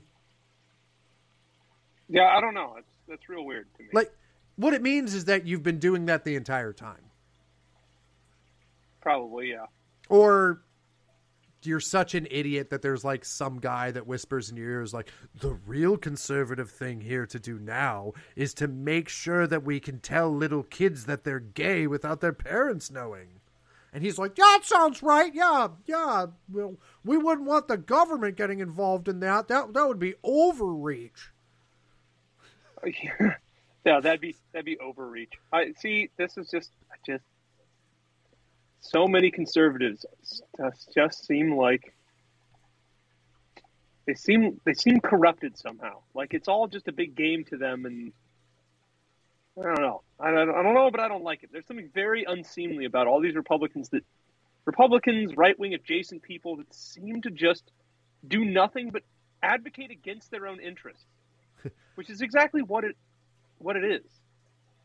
Like it's not in any any of our interest to like play games with these people. Well, I mean, how much would we have to expand the federal government to protect children from people like Jeffrey Epstein and the Democrat Party? And really, do we want a bigger government, Alan? That's the real concern. Yeah, it's so weird, right? there's a um, there there there's a there's a commentator uh, I haven't listened to in years but one of the funny I'm gonna, I'm gonna, I'm gonna keep him a little bit nameless for right now. But uh, one of the funniest things I ever heard him say is that you know there are so many people, so many of the free market people that would 100% cheer on a 12 year old selling uh, selling their body in an alleyway because at least it's free market capitalism. Yeah, I think there's definitely some some truth to that. Well, we're seeing it. Like we're we're a hundred percent like seeing people defend some of the most progressive nonsense by being like, "Well, I don't want the government to get involved." It's like, no, no, this is the time that the government should get involved. If you, it, unless unless your stance is zero government, if your stance is at all some government, this is where the sum of it is should be right now is protecting your children from getting molested by by creepy people at like Disney and the Democrat Party. That's where the that fits into the some government category, I think. Yeah, I agree. It's uh, it's weird. Well, it's the same with everything. Like, and the, the, there's just so much of this is is only a problem because people are getting in our way. Like, yeah. The canaries in the coal mine have been singing for a long time. And we're just trying to get people out of our way so that we can just stop it. Like, think of all those people at school that went to school board meetings. Mm-hmm. And we're like, yeah, I'm going to, like, I'm going to stop them from teaching CRT to my kids that was a very noble and good thing that they that they tried to do. And but we had our own side trying as hard as they could to stop those people from going to those meetings. I certainly remember that and i kind of maybe will never forget it. Yeah. That we watched as a bunch of people on the right a lot of these commentators thought leaders people that people that should be that are that are in leadership positions within the, I guess, right wing movement in the United States, counter signaling those parents and saying no, no, no, don't go to school. I mean, don't go to school board meetings. Just you know, just don't. Like I Yeah, it was it was don't go make a scene. don't go make a scene. Exactly. Mm-hmm. No, and, and to your and then point, when those people got mm-hmm. targeted by the government, the big government that these same people were supposed to hate, where were all where were the Ben Shapiro's of the world? Where were the Jonah Goldbergs of the world? Like these people that are supposedly on the right should have been right there along with us, saying this is awful. The Biden administration has to go. This is impeachable worthy. No, we're nowhere, because at the end of the day, they're all playing for the same team. Well, so to be fair, I have no idea what Shapiro had to say about any of that. Uh, uh, I'm sure it was I- some limp wristed nonsense about, well, you know, the government probably really shouldn't do this. But at the same time, you know, if you show up at the school board meeting and they ask you to leave, you have to leave. yeah, I'm, I'm yeah, I'm, I'm sure the guy who like tried to make an assault case over somebody like vaguely pushing someone out of the way, and was like, "Look at the bruises on her arm. Oh, it's assault." Yeah, I'm sure. Yeah. I'm sure. Yeah. I'm sure he was a giant, absolute baby about it. Um, we'll see if I can get to that rant. Not that specific rant, but a rant in that nature in a second. Um, I have no idea what he said because I don't listen to him anymore because he's a massive disappointment. I stopped following anything Ben Shapiro had to say when I watched him uh, 100% get uh, led by the media to be angry about the Covington kids uh, and then turn around and become their greatest advocate when he realized which way the winds were blowing. I understand that some people are going to try to argue with me on that. Fine. You can have your own opinion. I don't care. Um, I also listened to him for the first two years of Trump do let's play good Trump, bad Trump. Trump sometimes may be good, maybe bad. So screw off, guys. No offense. Um if if you wanted to cuck to the left by being like, look at how good a conservative I am, I can also be bad mean about Trump too. Please love me. Yeah, uh, I'm over you. Doesn't matter. Don't need to argue about that right now. But to your point, what was fascinating was what the those conservatives, the ones that you're identifying, the people that were super worried about these um, school board meetings, what they were so worried about, what actually frightened and terrified them, is something bad happening at a school board meeting that then liberals they know would be able to be like, so do you support the violence that happened at this school board meeting where this guy like pushed somebody and the liberals caught it at the right angle and now MSNBC is calling it assault? That's what they're terrified of. Yeah. Like more uh, understand.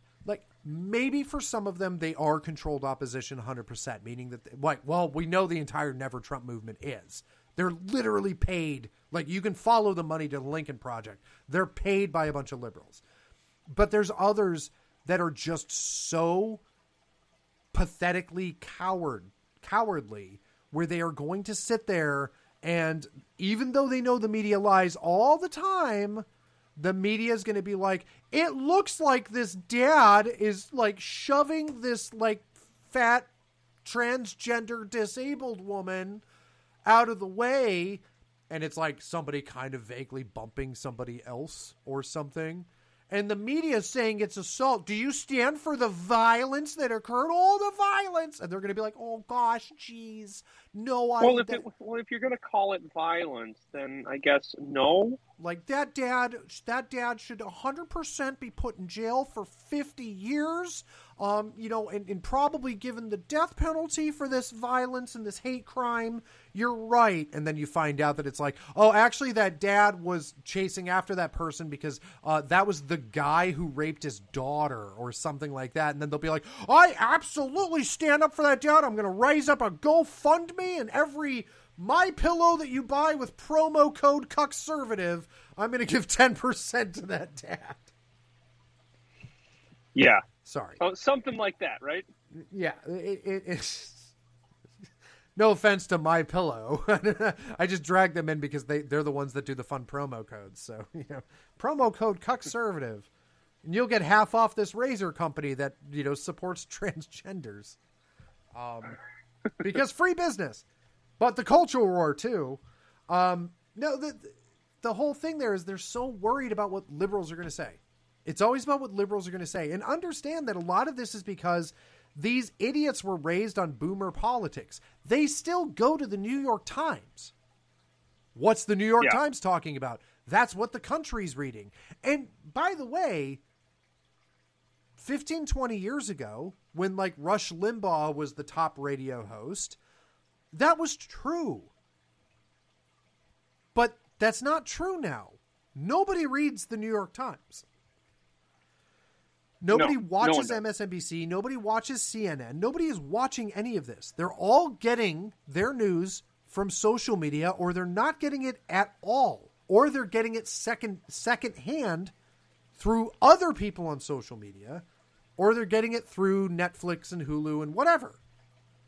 And I think Right. that that's why we feel, aside from any of the nefarious stuff that Alan has pointed out, which is 100% accurate and true, a lot of it is you need to understand that so many of these idiots are still. I, it wouldn't surprise me if I found out so many conservative radio shows still used the Drudge Report as their show prep. It wouldn't surprise me either. Which, by the way, I don't. I haven't paid attention to that in a long. Well, I stopped paying attention to it a long time ago as an aggregate. I would use it as a check. I stopped doing that around the election when it seemed like they were swinging for Biden, and they were.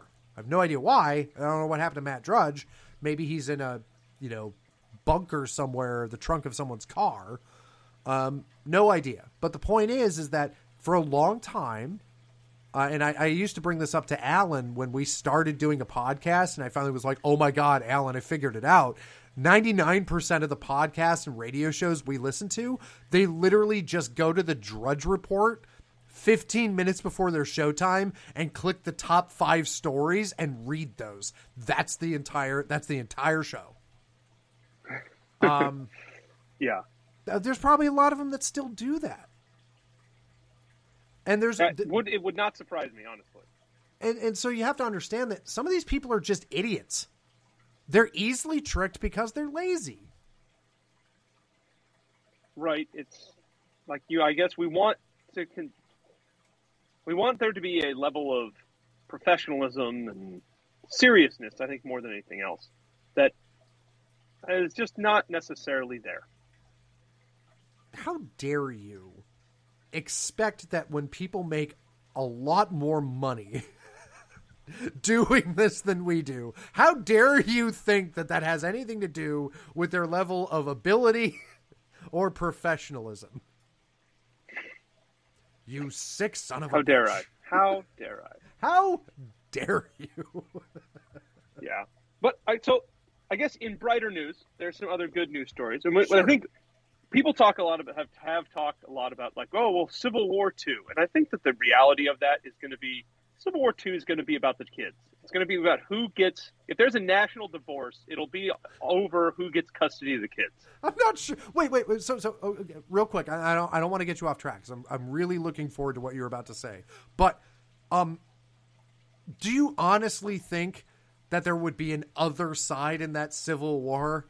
Like, or, or is it going to be like this holdout of ragtag, creepy, gross, blue hair, like pierce faced liberals versus all of America, like a bunch of childless 25 year olds versus the rest of America uh, who wants to have like Groomerville vice the United States. Uh, no, I think I think there there would be. Okay. I wasn't think- trying to sound like a jerk. I was just I like painting that picture better, but go on with what you were saying. I'm sorry. Uh, I was going to say it's going to it's going to come down. To, I think that's gonna, that would be the trigger. Is if there's any kind of civil conflict in the United States, I think the trigger is going to be over uh, children, and I think that it, that's borne out by a lot of the issues we're seeing with schools, with Disney, because there is this big problem on the left of pedophilia and creepy stuff with kids. I think that was more than anything is going to galvanize people on the right to oppose it. For example, and uh, have to bear with me for just a second while I find what state this was. But there was a, a state, one of the states recently basically said, we're outlawing gender transition for kids. And anyone currently in a program, anyone currently undergoing that is, we're going to stop it because this is evil and wrong. And that was at the state level. And that's a really positive development. And I really want to see more of that, that as we go forward. Well, so there, there's a couple of ways, and not not to sound um, to be a little bit realistic, uh, but not sound pessimistic about this uh, or cynical rather. Um, I understand that people don't take such a stance as this. Typically, in politics, especially going into election season, you don't see politicians take a stance like this unless it's already extremely popular. Yeah. And yeah. what that tells me to have such a blatant uh, bill like that that says like no you're under 18 absolutely not no and by the way probably really easy law to write because the way laws of consent are written sure like this person uh, is not considered to able to make an adult consensual thing such as life changing like uh, drinking alcohol uh, enlisting in the armed forces or um, becoming married they cannot make any right. of those decisions. X, so they couldn't obviously do this either. And liberals go, "How dare you!" yeah, exactly. So uh, Texas um, recently, the Texas Attorney General said transition transition gender transition for minors is child abuse under Texas law, which is great because that means it's now child abuse, and it means that can be stopped, and things that encourage it can also be stopped under the same statute. What I was talking about was Alabama Governor Kay Ivey signed legislation Friday prohibiting gender transition procedures for minors. And it's following on the Texas thing. It passed 66 to 28 in the state's House of Representatives. Um, and again, I think that is absolutely excellent because these things are horrific. Like it is off the genitals of a child is horrific. And the fact that this even has to be a discussion proves to me that we are like the country is basically in a state of civil collapse. It's like there's no going back from this when there is any group of people in the country trying to normalize surgically mutilating the, the genitals of children. Like I said, I think that these things, more than anything else, hit people at a point where they say, "No, I, I I will dig in my heels on this. I will dig in my heels on this because this there's no debate on this. This isn't about well, you know, like a history of racism or well, your economic theory XYZ. No, it's you are chop using a knife to chop off the genitals of children. Um no the, there's no level of mental gymnastics that you can go through to justify that that any nor that anyone is going to accept. Either they're going to ignore it which I think a lot of people in blue states, I think, just ignore the real horrific realities of destroying children's endocrine systems and crippling them for a life of sterility and cancer via all of the gender drugs, or chopping off their genitals with knives, as in the surgical inter- interventions. It's utterly horrific, and either people are ignoring it or they are actively opposing it. And there's very, very few people that will legitimately and courageously try and defend it. And anyone that does has to then admit what they're doing is horrific, horrific torture and abuse of children, and they can't get support anywhere.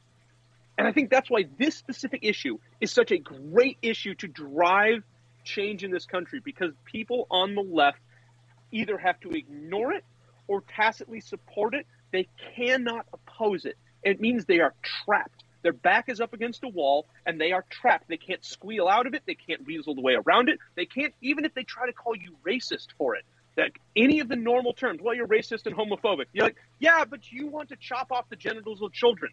So, great issue because even people on the, no one on can sit on the sidelines. Everyone has a immediate reflexive biological opinion on this, which is which is you don't hurt children. And that's not a debate. That's not a political theory. That's not anything other than an intrinsic value that people have at a, are born with. They're born with. People are just born with. You don't hurt kids. I don't need someone to tell me that. I don't need to read that in the Bible. I don't need to hear it from a like congressman. I don't need to be taught it by a teacher. I just intrinsically know, along with everyone else in the country, you don't hurt kids. And all of this gender transition stuff absolutely is designed specifically to hurt children. Mm-hmm. And that's why this specific issue, I think, is going to become bigger and bigger and hopefully can become the nexus for, for serious change in this country and opposition to the current regime because they will support it. They have to. I mean, I don't know if we can see left wing state states, left wing advocacy groups. I don't know if any of them oppose it, which is good because now they're trapped and we can attack them on this issue. No, it's a it's a phenomenal issue, and you're 100% correct, and it is winning across the board nationally, like what we saw in a lot of the local elections that occurred this week. Um, as far as progressivism goes, and this this style of liberalism, it is not looking good. And heading into the midterms, it's not looking good, which means more than likely we are going to see the Democrat Party do absolutely obvious nefarious things in an attempt to maintain power because they are going to lose it. And as Alan is pointing out, it is crucial that they do that they don't yeah. um, because of what's going on right now. And so I think that I think it's going to be a great awakening moment because the left has to basically spaz out and is in damage control mode and we're going to see them mm-hmm. This is where they're going to screw up and prove that they steal elections. But additionally, if you want to get a little conspiratorial, maybe now we know exactly why Ketanji Brown Jackson was the choice of the Democrat Party for the Supreme Court. Somebody who is basically um, sympathetic. Remember, she, for those of you who don't know, in 2009, she was appointed by Barack Obama to the federal sentencing board, and she mm. made the case for lighter sentences for pedophiles. Yeah. So this isn't just oh well she made a couple of light sentences but no she has strictly advocated for lighter yeah. sentencing for things like this for people who hurt kids and and seemingly normalizing it now they obviously picked her because she was a black woman but of course maybe this was part of the reason why they saw it as such a win.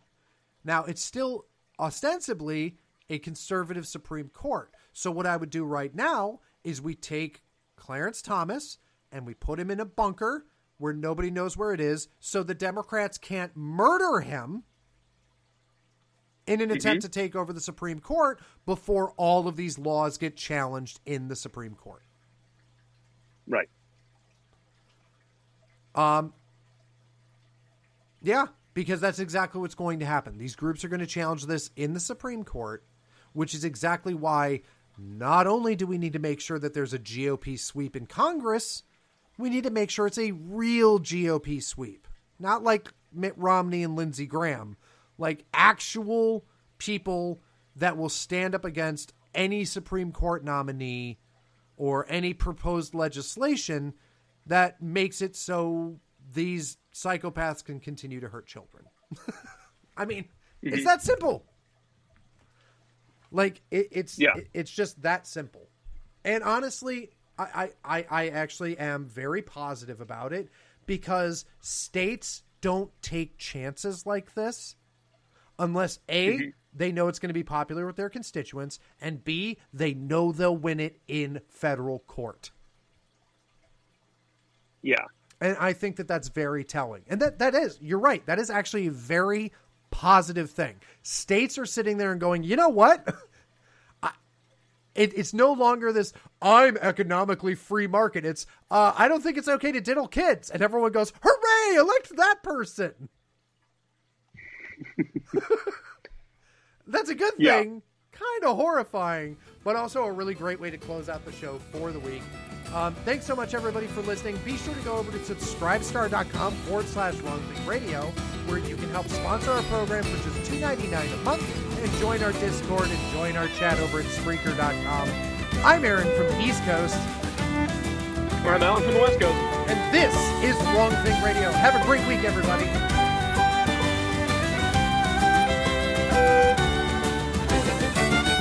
thank you